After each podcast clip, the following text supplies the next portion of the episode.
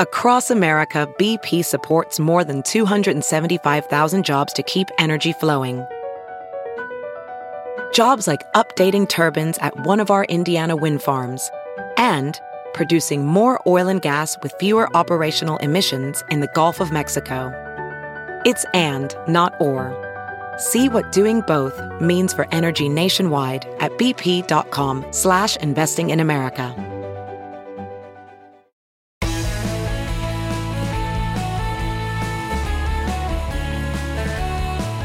Friends and neighbors, good to see you, and we welcome you to today's podcast and this week's roundtable on this Friday morning, October 2nd, when we all woke up to the stunning news that President Donald Trump and First Lady Melania Trump have both tested positive for the coronavirus. Of course, that is a stunning development, but not surprising for a man who admittedly downplayed the seriousness of the virus for months, who refused to wear a mask, who mocked Joe Biden for wearing a mask during Tuesday night's debate, who refused to social distance even during briefings of the coronavirus task force, who insisted on holding in-person campaign rallies even after state health officials begged him not to, and for a president who just last night told the Al Smith dinner, quote, "I just want to say that the end of the pandemic is in sight. For this man, it was only a matter of time." Still, with only 31 days left till November 3rd, and Trump spending the next 14 of them in quarantine, this throws the country, the economy, and the 2020 campaign in chaos. What happens next? Who knows? But let's take a first crack at it with today's panel. Gabe DeBenedetti joining us, national political correspondent for New York Magazine. Hello, Gabe. Welcome back. Hey, Bill. Good to be here. Lauren Burke, writer for Black Press USA. And welcome back to you, Lauren. How you doing? And Chris Lu, of course, former Deputy Secretary of Labor under President Obama and senior fellow at the University of Virginia's Miller Institute. Hello, Chris. Hey, Bill. So all of us and all Americans wish the President and the First Lady a speedy recovery. But as I said, we're not totally surprised. It seemed to be only a matter of time. I want to start with that, panelists, but let's just take a look at the last couple of days. So Tuesday night, of course, the president was in Cleveland for the debate with Joe Biden, with Hope Hicks, who later tested positive, on the plane with him and on Marine One. Wednesday, the president went to Duluth, Minnesota for a campaign rally with Hope Hicks with him on Air Force One and on Marine One. Yesterday, Thursday, the president went to Bedminster, New Jersey, even after we heard that Hope Hicks had tested positive, went to Bedminster, New Jersey for a couple of campaign events, came back to the White House, and then last night, or early this morning at 1 o'clock, he announced to the nation that he had tested positive. Where do we start? Chris, so let's start in terms of the country and governing. What happens now? Who's in charge?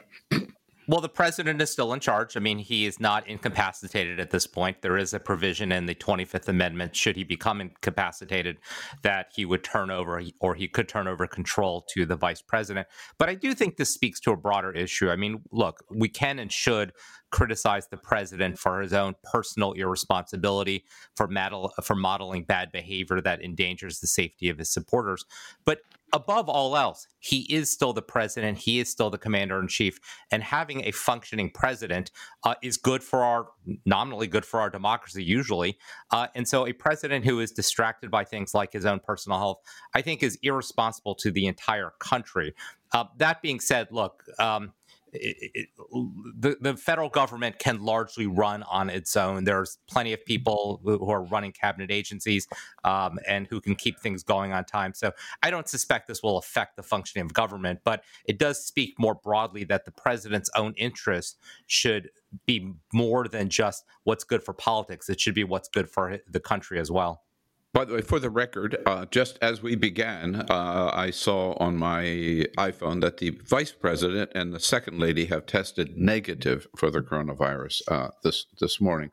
So, Lauren, in terms of, again, just the running of the White House, they got a lot of contact tracing to do looking at the last couple of days, right? Yeah, absolutely. I have a lot of contract tracing to do because these people, Donald Trump, this administration, they're willfully and actively stupid. They're actively and have been actively disdainful of science and factual information.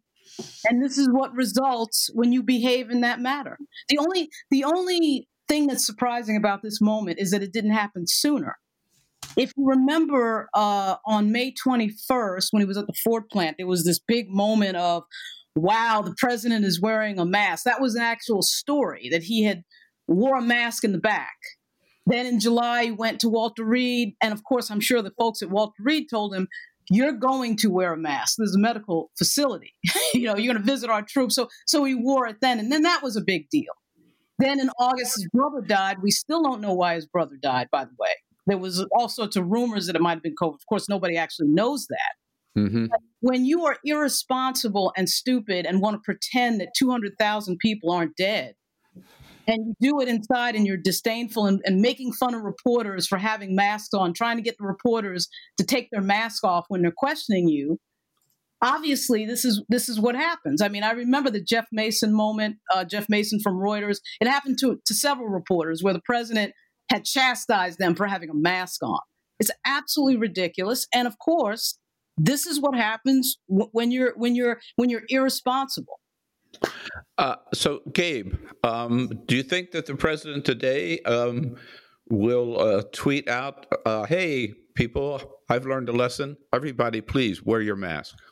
Oh, yeah, sure. He's totally going to have a big pivot now. I mean, he does it all the time. He apologizes. He changes his behavior. Next question, Bill. No, of course not. I mean, listen, I don't want to make light of this situation. Obviously, it's scary to have the president of the United States be infected by a pandemic that's killed 200,000 plus Americans that he's been saying will disappear, that he has purposely downplayed, et cetera, et cetera. I don't need to belabor the point here. Purely from a political perspective, let's just be clear. We have no idea how this is going to play, but to expect that the president is all of a sudden going to become super somber and,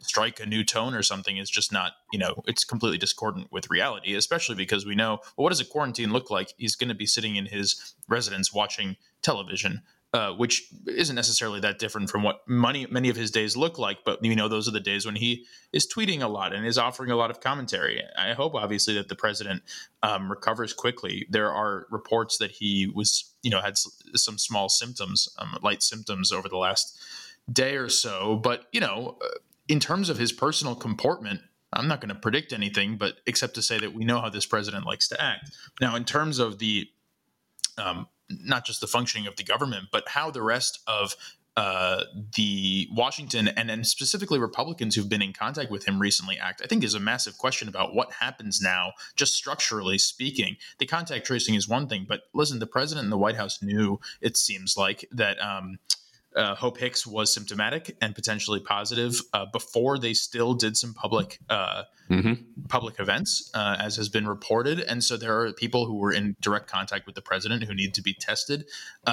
And of course, we had that debate. And then, there are a lot of senators, people on the Hill, Amy Coney Barrett, who have been close to the president and who have been obviously interacting with a lot of different people now.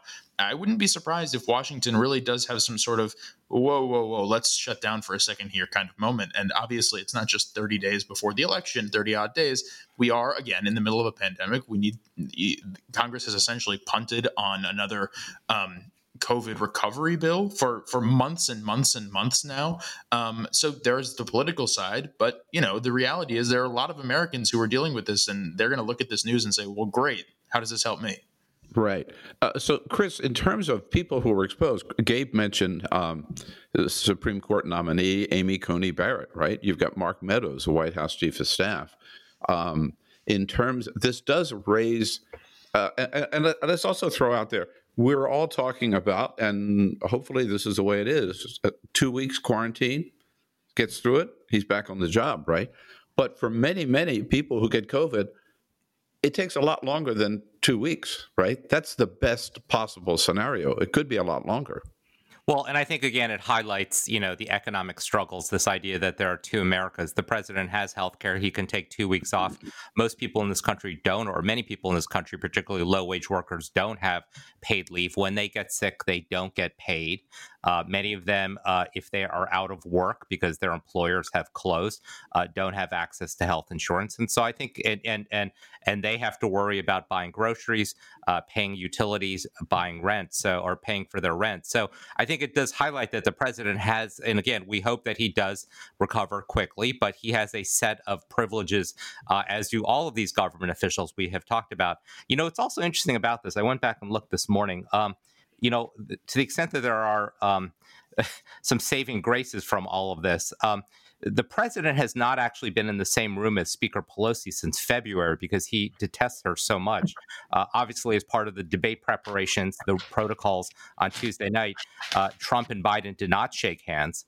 The last time Biden saw Pence on 9/11, they bumped elbows. So obviously, the Democratic leadership is going to get tested at this point. But again, it does highlight the contrast and approaches that both sides have taken on this issue. In fact, someone, I forget who it was, tweeted out this morning that in terms of continuity and succession, that maybe Nancy Pelosi should be put in a protective quarantine. Lauren, you know, because she's third in line. Yeah, well, the reason why she isn't in a protective quarantine is because they had to work on the HEROES Act because, you know, they're dealing with the Republicans. So she's actually been out and about, you know, in Washington on Capitol Hill. You know, I don't know that we need to get that far. You know, part of the problem, of course, of making any of these decisions is that there will be a complete and total lack of transparency, as there already has been, you know, by this White House. So we won't really actually know what's going on until somebody's book comes out a year from now or days later, or if somebody finally goes rogue and tells everybody. So, you know, it's not just that you have the immediate crisis of president with a disease that has killed a virus that has killed over 200,000 people in the country. You have a president who's a liar, who will hide things, who has a press secretary who's a liar and lies every day in the you know, press room. So you just have these compound problems that complicate things that should not actually be as complicated as they already are. So let's take a look at the campaign. Gabe, you're out on the road. So there are 31 days left. And let's say the next 12, the president is sidelined. Does Joe Biden campaign during that time? Well, actually, that's a live question that we may know the answer to while we're recording this. Vice President Biden has taken a COVID test or is taking one this morning. He's scheduled to do a lot of campaign travel in the next few days. The suspicion is that that's going to be subject to whether they feel that is safe or not. I mean, as we said earlier, I believe Chris said, you know, it's true that Vice President Biden and President Trump were distanced during the debate. It was still an indoors debate. It was a massive facility, but an indoors debate wherein the president was facing Joe Biden and yelling at him for 90 minutes. So there is a certain degree of risk here. And I wouldn't be surprised if Vice President Biden essentially, you know, hammering on the message of let's be responsible about this, scales back his schedule. But we're not going to get any sort of suspension of his campaign. I would be shocked to see that.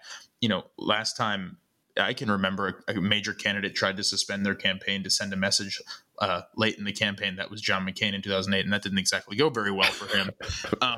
You know, obviously the whole point here is the first and last point has to be safety. Joe Biden has been purposely holding running a very scaled back campaign for months now. The events that he does are very small, and he wears a mask basically constantly, sometimes even during his events now.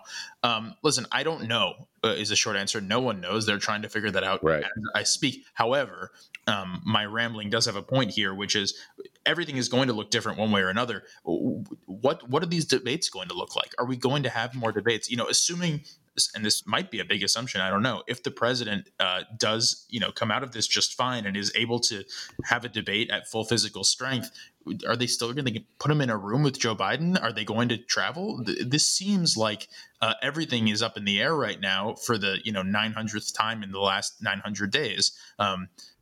Everything was supposed to have changed, you know, a few days ago with the nomination of Amy Coney Barrett. Everything was supposed to have changed with the 200th death in the coronavirus. Maybe everything has changed this time. Well, just on the terms of the debate, the next debate is scheduled for October 15. We are today October 2nd, 14 days.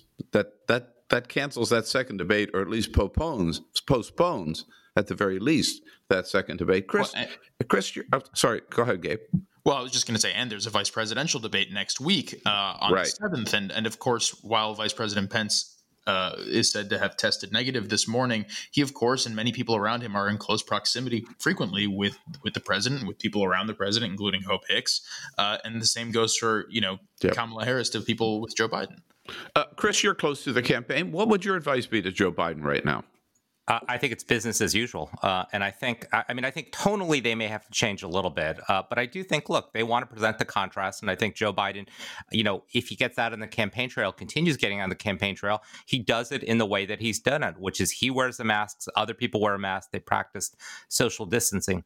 The real problem for Trump is threefold. One is every day that we are talking about COVID-19 is a bad day for Donald Trump, even if it's talking about his health. He would rather do the pivot right now to law and order or to the economy. But as long as we highlight the 200,000 people that have died, all the warnings that have been missed, all of the misinformation that's been dispensed, that's not a good day for him.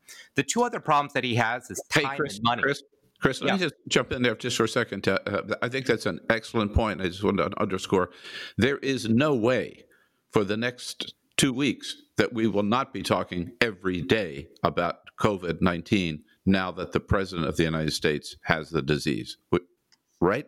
Yeah, no, I think that's exactly right. And then I think that pivots to the second problem he has, which is time. We're down to 32 days left in this campaign. He is behind, and he has precious little time left. And if you look at what has happened over the last week, not just the debate, but the New York Times story about his taxes, every day is a lost news day for him when he can't attack Joe Biden and make up some ground. And then the third big disadvantage he has right now is money. He is facing an enormous money gap right now with Biden. And even if Biden were to pull down his campaigning, and I don't think he would, Biden could keep his ads up and he could continue swamping a Trump on the airwaves. And that could have a pretty powerful effect as well. So, Lauren, Gabe made the point that in response to my somewhat satirical question about whether or not Donald Trump might suddenly pivot and urge everybody, gee, I was wrong, let's take this seriously, wear a mask. Donald Trump's not going to do that. Do you think his followers might see this and say, oh, shit, right? Maybe I should be taking this disease seriously now? No, I think his followers will do what they normally do, which is sort of follow and repeat and parrot whatever he says. I'm not too sure that we would be talking about this for 2 weeks because he has it. Really? Yeah, well, because this guy, Donald Trump, is the king of wag the dog. And Donald Trump is very good at changing media narratives and understanding how to get the media to change the narrative.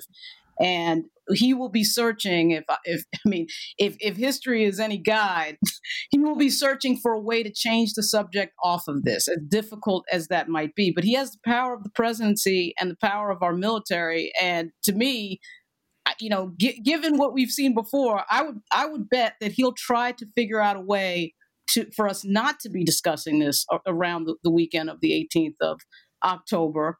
And what that would be, who knows? But I would say that it just wouldn't surprise me if we just got a sudden something happening in our military overseas within the next, 14 days. So, Gabe, this may not be, Lauren is saying, the October surprise, right? I've just been operating under the assumption that we're going to get one surprise for every day of October. But I think that's a safe assumption.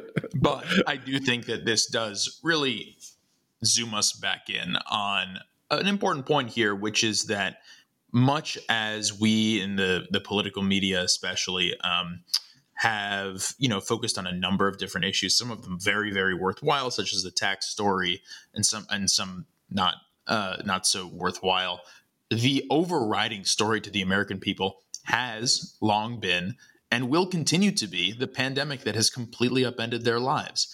The fact that the person who has been at the absolute center of the political gravity of our country for the last half decade now is now directly affected, not just because of his mismanagement, but because he's sick with it, guarantees that this is a massive story. And it's a dereliction of duty if we don't make it the central story, as we have not always been doing over the last few weeks, last few months especially. But no, of course, there are going to be more things that happen over the next month and a half, or the next month, I should say. For example, the confirmation of a new Supreme Court justice. That's just one little thing that we're barely talking about. And that's going to be potentially one of the most dramatic shifts in our country's governance and rules for the next few decades. Just one little thing, confirmation of the next Supreme Court justice. Just from transitioning to that, even with Donald Trump now with the coronavirus, there are lingering issues that will continue to be talked about and must be dealt with.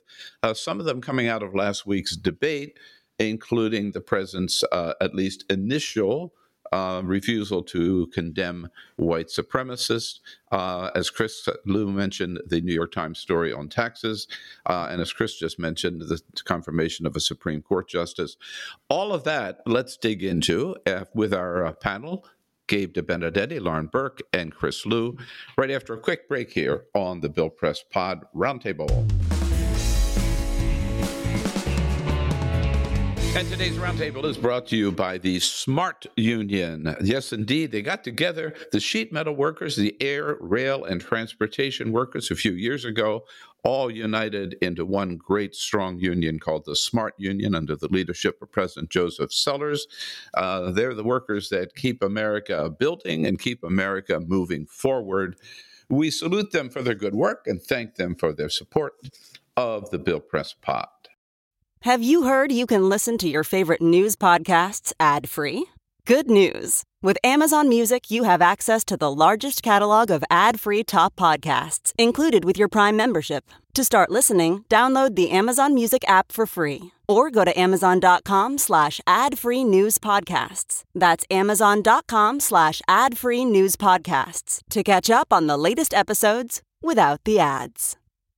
As you write your life story, you're far from finished. Are you looking to close the book on your job? Maybe turn a page in your career? Be continued at the Georgetown University School of Continuing Studies. Our professional master's degrees and certificates are designed to meet you where you are and take you where you want to go. At Georgetown SCS, the learning never stops, and neither do you. Write your next chapter. Be continued at scs.georgetown.edu/podcast. And we're back with today's roundtable. Gabe DeBenedetti joins us from New York Magazine, Lauren Burke from Black Press USA, and Chris Lu from the Miller Institute at the University of Virginia. Well, we've never seen anything like that debate Tuesday night, to say the least. And it did raise a question of whether there are going to be any more debates, and if so, what are they going to be like? And it left open some questions about things that Donald Trump said during the debate. Let's start with when he was asked by Chris Wallace directly, teed up an easy answer, are you willing and will you right now condemn white supremacists? Donald Trump refused to do so, even when Joe Biden mentioned one particular group called Proud Boys. Last night, finally, 2 days later, Donald Trump, before he announced his coronavirus test, went on Sean Hannity and condemned the Proud Boys. Here he is. I have to say, I've said it many times, and let me be clear again, I condemn the KKK. I condemn all white supremacists. I condemn the Proud Boys. I don't know much about the Proud Boys, almost nothing, but I condemn that. But he should condemn also Antifa. Lauren, does that do it? Case closed? Yeah. I you know, I mean, I think this is his habit. He did the same thing with Charlottesville, if you remember. That, you know, there were bad people on both sides, and then 3 days later he made a different statement. I suspect what happened there is his unofficial White House communications advisor, Sean Hannity, told him, you've got to put this in your rearview mirror, because it was dominating the cycle right after the debate, obviously for several days. And his spokespeople and everybody else had, of course, no answer to it because there is no answer to it. He failed to denounce white supremacy in front of the entire nation, in front of millions of people, in front of the entire world. And so unpacking that and undoing that with some visit with, unnamed White House advisor Sean Hannity is probably not going to do it because his track record is so obvious on this particular subject. I thought it was interesting that even raising the question of whether or not Donald Trump knew who the Proud Boys was got John Roberts, the chief White House correspondent for Fox News, in trouble with the Trumpers. And John Roberts finally, and I don't know him really well, but I've been at the White House briefings, many of them with John Roberts. He's a real gentleman. He's a real class act. He's a damn good reporter, even though he works for Fox News. And he finally had it with the Trumpers yesterday and blasted. Here's John Roberts himself on Fox News. One more observation here. If the president didn't know who Proud Boys were and Joe Biden just threw out the name, if he didn't know who they were, why did he denounce them? Why didn't he say, well, I don't know who they are. Can you give me a little bit more information about them and then make a decision about it? So this all remains very puzzling. And for all of you on Twitter who are hammering me for answering that, for asking that question, I don't care, because it's a question that needs to be asked. And clearly, the president's Republican colleagues a mile away from here are looking for an answer for it, too. So stop deflecting. Stop blaming the media. I'm tired of it. It only took him 4 years. Hey, Gabe, it's a little out of character for John Roberts, right? Yeah. I mean, I think that all the Twitter commentary from the resistance crowd that said, oh, if you've lost Fox News, you've truly lost it, really misses the mark here. I mean, on occasion, conservatives have expressed exasperation with the president. And on this matter, it seems pretty clear the president should have immediately denounced white supremacists. There's nothing complicated about this. What's embarrassing, of course, is how, predictably enough, a number of Republicans on Capitol Hill hemmed and hawed and said, I didn't see it, or yeah, he should denounce them, but I think he tried to, some to their credit, really pushed him on this. Obviously, this is the main takeaway from the debate. It has to be, other than the general disaster of the debate and the president's, strategy of just blowing it all up and completely proving himself, incapable of letting Joe Biden have a few minutes of airtime to himself. Obviously, the refusal to condemn white supremacy is clearly the main issue here. I think if we're looking at this electorally, so much has been said over the last few years about how the president is playing to his base and his base isn't leaving him, et cetera. And that's always been very overblown here. The reality is that the president has been losing his reelection very consistently for well over a year now, and the onus has been on him to pretty significantly change a large chunk of the country's views of him, or at least enough on the margins to make the difference in a number of swing states. The argument that he did that, or even came close to doing that on the debate stage, is, well, actually, I don't even want to denigrate the argument because I haven't heard anyone make it. It's just not even possible. Right. So, Chris, Charlottesville, and now this debate debacle. Why is it so hard, so difficult for Donald Trump just to outright condemn white supremacists? What I go back to is the comment that Tim Scott made on Wednesday after the debate, where he said, I think he misspoke, and I think he should correct it. And if he doesn't correct it, I guess he didn't misspeak. And I think that says it all. If it was simply not hearing Joe Biden talk about Proud Boys or mentioning Proud Boys, if it's simply really not knowing who the Proud Boys were, you correct it right after the debate or the day afterwards. The fact that it took him 2 days to correct this and is telling. And I think what's interesting about the John Roberts exchange that you played is that that followed this kind of extended back and forth with the White House press secretary, where he's trying to push her. Does the president condemn white supremacists? And she just keeps going back and forth and not actually saying it. So again, That failure to address this directly is telling, as is the kind of 4 to 5 days of cleanup they did in 2017 after Charlottesville. I mean, they want to send a very clear message to this kind of hardcore group of supporters, the white supremacists, that we're with you. They also understand that it potentially alienates a lot of other people. It does alienate a lot of other people. So they kind of quickly clean up, but they're trying to send two different messages. And it's really, as Gabe said, this is doing nothing in terms of expanding their base. And I think it's telling that is the takeaway from the debate the other night. And it seems to me that it also may have something to do with, I believe, the only group of voters that Donald Trump is leading in are white men, right? And a lot of whom are members of these organizations, or these organizations are made up exclusively of white men, I should say.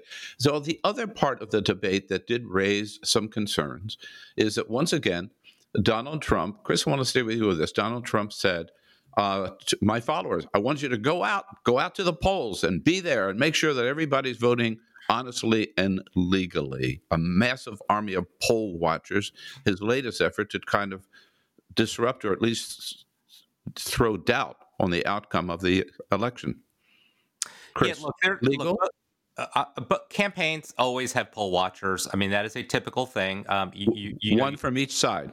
One from each side. It's an organized process. You stand there behind the election officials, and you monitor, and in case there are questions, you answer them. There are set procedures. You have to be either in the room or a certain distance away from the polling booth.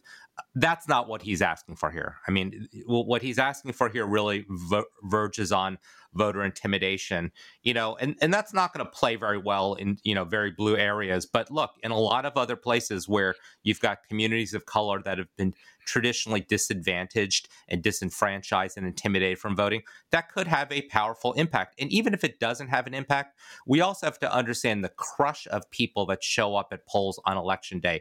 Even if you have some certain number of people that are disrupting the process, that makes it harder for people to get in, and it just creates more of a nuisance. And so, again, I think it's telling that this is his approach to trying to win an election, and instead of trying to expand his base of support and come up with arguments about why he deserves a second term.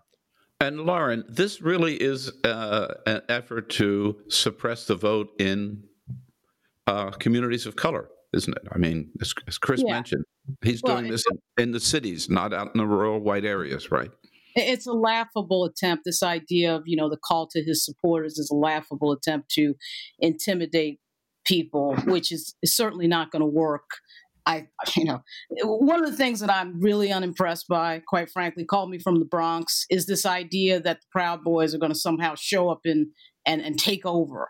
It's laughable to me. If you notice with white supremacists, they show up in places that are very sort of one-off, or places where nobody is going to offer that much. I mean, Dylan Roof goes and shoots people at a Bible study, three or four of whom are over 70 years old. They're not going to Newark or the Bronx or Brooklyn or anything like that. And the reason they're not doing that is they'd get their asses kicked, and they know that. So Donald Trump is a tough talker, a big mouth from Queens who thinks he can intimidate people by speaking, who's probably watched too many episodes of, some crime movie or whatever when he was a kid. But in reality, none of this stuff is going to happen. And you probably saw this week that LeBron James has an initiative to increase the number of poll workers in African-American cities.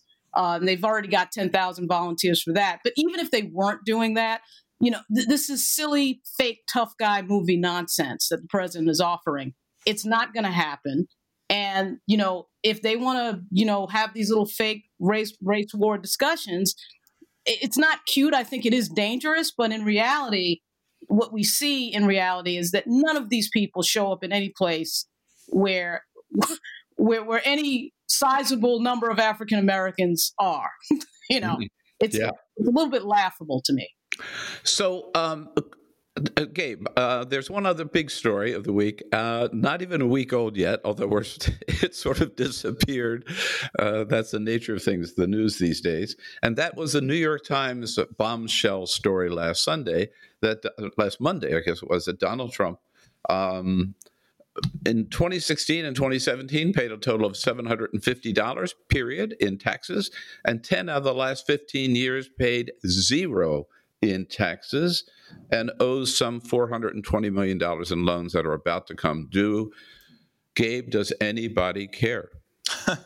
Yes. Short answer is yes. I mean, obviously, as I said, you think this could make an impact? Yes, I do. Before, we talked about how important it is that we keep in mind that the pandemic is obviously the most important thing to a ton of voters. But let's be very clear here. This story has existed for a long time because President Trump has tried so hard not to make it exist, and that's why it's grown in the national consciousness, the question of his tax returns.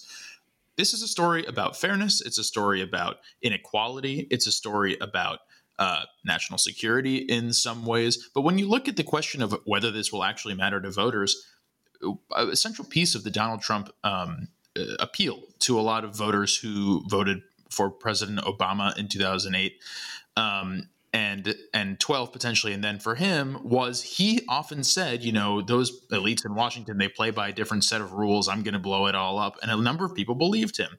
This shows that he is playing by a completely different set of rules from the vast majority of people. You know, it's very easy for Joe Biden to say, if you're a teacher making $20,000 a year, you paid more taxes than Donald Trump, federal income taxes than Donald Trump. There's a problem there. Now, I'm not saying that this is going to be the game changer to change it all, but the reality of the story here is that, you know, Donald Trump needs to be making up massive margins right now in a lot of these places among these kinds of voters. And even if this is going to harden some people against him on the margins or make people say, well, maybe he's not really the businessman that we thought he was, that's a disaster for him. And also, by the way, This does have pretty significant legal ramifications potentially for the president. Forget the political side for a second. We often just talk about this in terms of politics. Is he's going to lose his base, et cetera?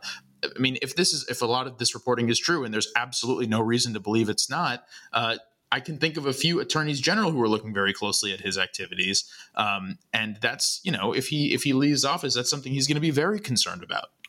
Yeah, Chris, as I think Carl Bernstein made the point on CNN, that being very clever by taking advantage of loopholes is one thing. Tax evasion is a federal crime. Yeah, and Gabe is 100% right. I mean, it's hard to ever say that anything in this news cycle really is going to make one difference to another. But I do think of the stories we have seen in recent weeks, I think this one has resonated because that $750 figure, it's something that average Americans could grasp, because as Gabe just said, you could earn $20,000 a year and you would pay $780 in federal taxes a year.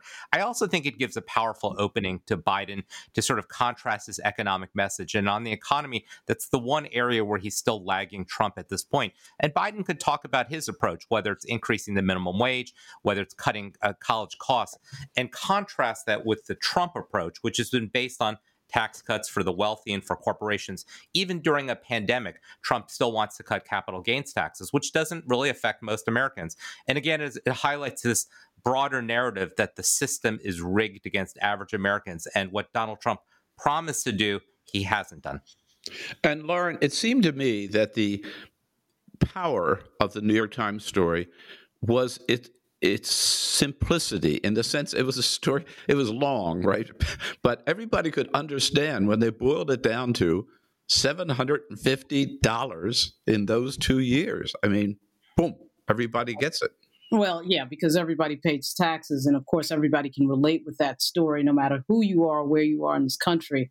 And I think the, you know, irony is, just as with Al Capone, even though we talk about all of these things that Donald Trump has done across the board in our government that have been patently illegal and right in front of our face, particularly with regard to self-dealing, what is likely to take him down is tax evasion after he's out of office. And I'm sure the AG over in New York is paying very close attention to what the New York Times wrote. And so, yeah, there was simplicity because everybody understands money and everybody understands taxes. And the fact that the president couldn't immediately come out and prove anything, because, of course, he doesn't want anyone to see his taxes, is another indicator that the New York Times story is probably completely accurate. Yeah, indeed. Well, what a week it's been, and what a day it's been. Well, the next couple of 2 weeks we're going to be living through. We thank you, Chris Lu and Gabe DeBenedetti and Lauren Burke. Thank you so much for joining us today. Great to have you with us. And let's just close with a couple of thoughts here, if I may. Yes, we begin with the stunning news today that the president has tested positive for the coronavirus, as well as the first lady. Whether we are Republican or Democrat, all Americans, we wish the president and the first lady a speedy recovery. But at the same time, it must be said that this proves you can't believe a word Donald Trump says or has said about the coronavirus. It was wrong of him not to take it seriously for months. It was wrong of him not to wear a mask. It was wrong of him to mock others, including Joe Biden, for wearing a mask. Wrong for him not to social distance. Wrong for him to hold rallies when state officials begged him not to. And wrong for him to say repeatedly that the coronavirus was going away. So please, everybody, my final word is ignore anything Donald Trump says about the coronavirus. It is not going away. 7.3 million Americans have contracted the disease. Over 211,000 Americans have died from COVID-19. Over 20 states just yesterday reported an increase in cases. It is not going away. So please, wear your mask, practice social distancing, keep your kids home, keep your family safe. I realize we all want it to be over. We're all impatient. It's been a real pain in the ass so far, but we made it through 7 months. We can make it through another 3 or 4 months until there's a vaccine and we can get back to normal if we all just do the right thing. So please take care of yourself, stay safe, stay strong, and come back and see us on the next edition of the Bill Press Pod.